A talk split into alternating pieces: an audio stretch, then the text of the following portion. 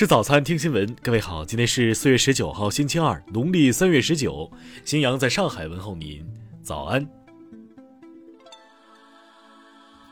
首先来关注头条消息。近日，以岭药业争议不断，继王思聪喊话证监会应严查以岭药业之后，又被丁香医生呼吁不要吃莲花清瘟来预防新冠。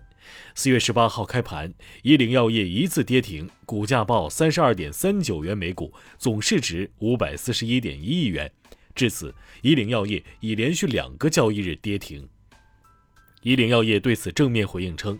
国内多家权威科研机构围绕莲花清瘟抗新冠肺炎开展了系列基础与临床研究，形成了防治新冠肺炎细胞、动物、预防用药、临床治疗证据链。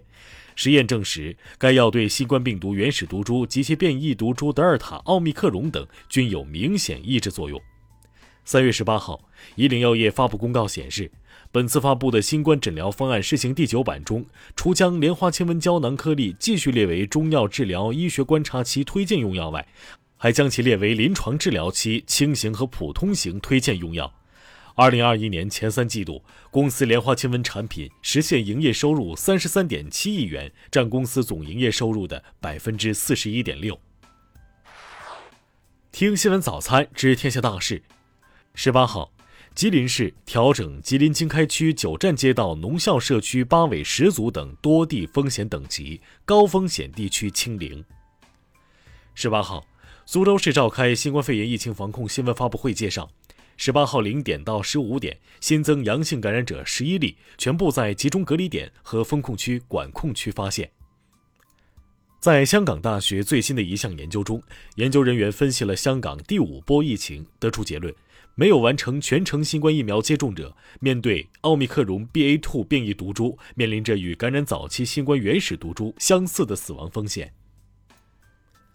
国家统计局18号消息，2022年1季度全国居民人均可支配收入10345元，实际增长 5.1%。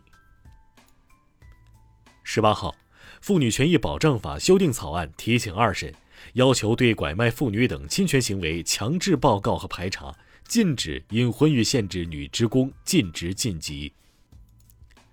近日，最高人民法院下发通知，部署全国法院打击整治养老诈骗专项行动，要求各级人民法院依法严惩养老诈骗犯罪，扎实做好养老诈骗案件审判相关工作，确保专项行动取得实效。日前，上海市市场监管局召开大型电商企业线上行政约谈会，12家涉及民生领域的电子商务企业参会，进一步加强疫情防控期间电子商务平台的合规经营。16、17号2天，海南省首次通过海底联网线向广东省进行电力应急支援，日均送电量100万千瓦时，迈开海南与广东2省深化电力市场合作的重要步伐。下面来关注国际方面。克里姆林宫18号表示，乌克兰在谈判中立场不一致，基辅经常做出改变。当地时间17号，乌克兰总统泽连斯基发表讲话称，西方必须对俄罗斯整个银行系统实施制裁，以应对俄方试图在赫尔松和扎波罗热2州建立卢布支付体系。当地时间17号，乌克兰宣布完成欧盟候选国地位调查问卷，之后欧盟将就乌克兰是否符合欧盟成员国标准提出建议。当地时间17号，西班牙环保组织生态学家在行动发布声明，谴责英国攻击核潜艇继13号美国核潜艇抵达之后停靠直布罗陀湾。以色列航空公司17号开通以色列城市特拉维夫和埃及城市沙姆沙伊赫之间的直航航线，这是继去年10月埃及航空公司开通开罗到特拉维夫航线后，两国间开通的第2条直航航线。当地时间17号早上，美国南卡罗来纳州汉普顿县一家餐吧内发生枪击事件，至少9人中枪。英国与卢旺达近日签署了一项协议，计划将抵达英国的非法移民遣送至卢旺达。联合国难民署17号表示，这一计划不可接受。当地时间17号，瑞典一些城市的骚乱进入第4天。抗议事件的起因是拥有丹麦瑞典双重国籍的丹麦极右翼政党强硬路线领导人拉斯穆斯·帕鲁丹扬言自己烧毁了古兰经，并且还将多次举办活动重复这一举动。下面来关注社会民生。近日，我国3大石油公司中石化、中海油、中石油陆续发布2021年业绩报告，显示3大石油公司2021年业绩均创近年来最好水平，净利润均刷新近年纪录。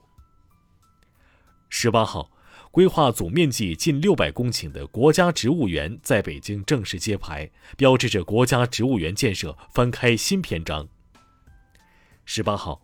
郑州市金水区东风路5洲温泉游泳馆发生局部坍塌事件，经应急、公安、消防等部门现场紧急救援，截至15点30分，现场共救出12人，其中轻微伤和轻伤9人，死亡3人。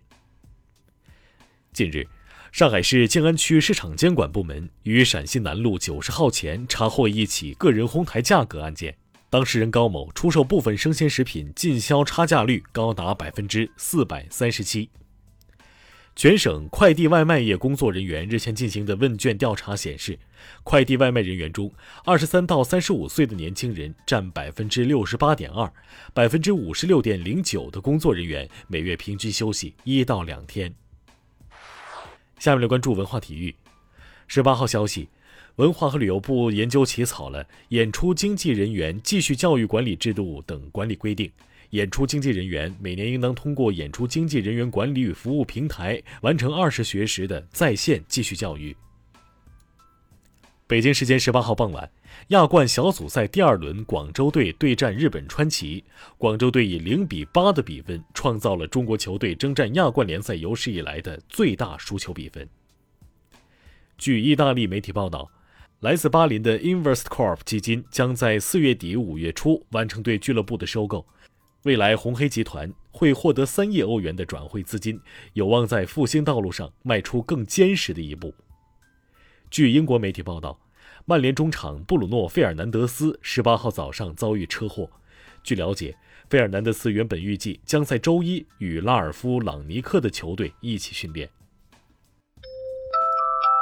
以上就是今天新闻早餐的全部内容。如果您觉得节目不错，请点击再看按钮。咱们明天不见不散。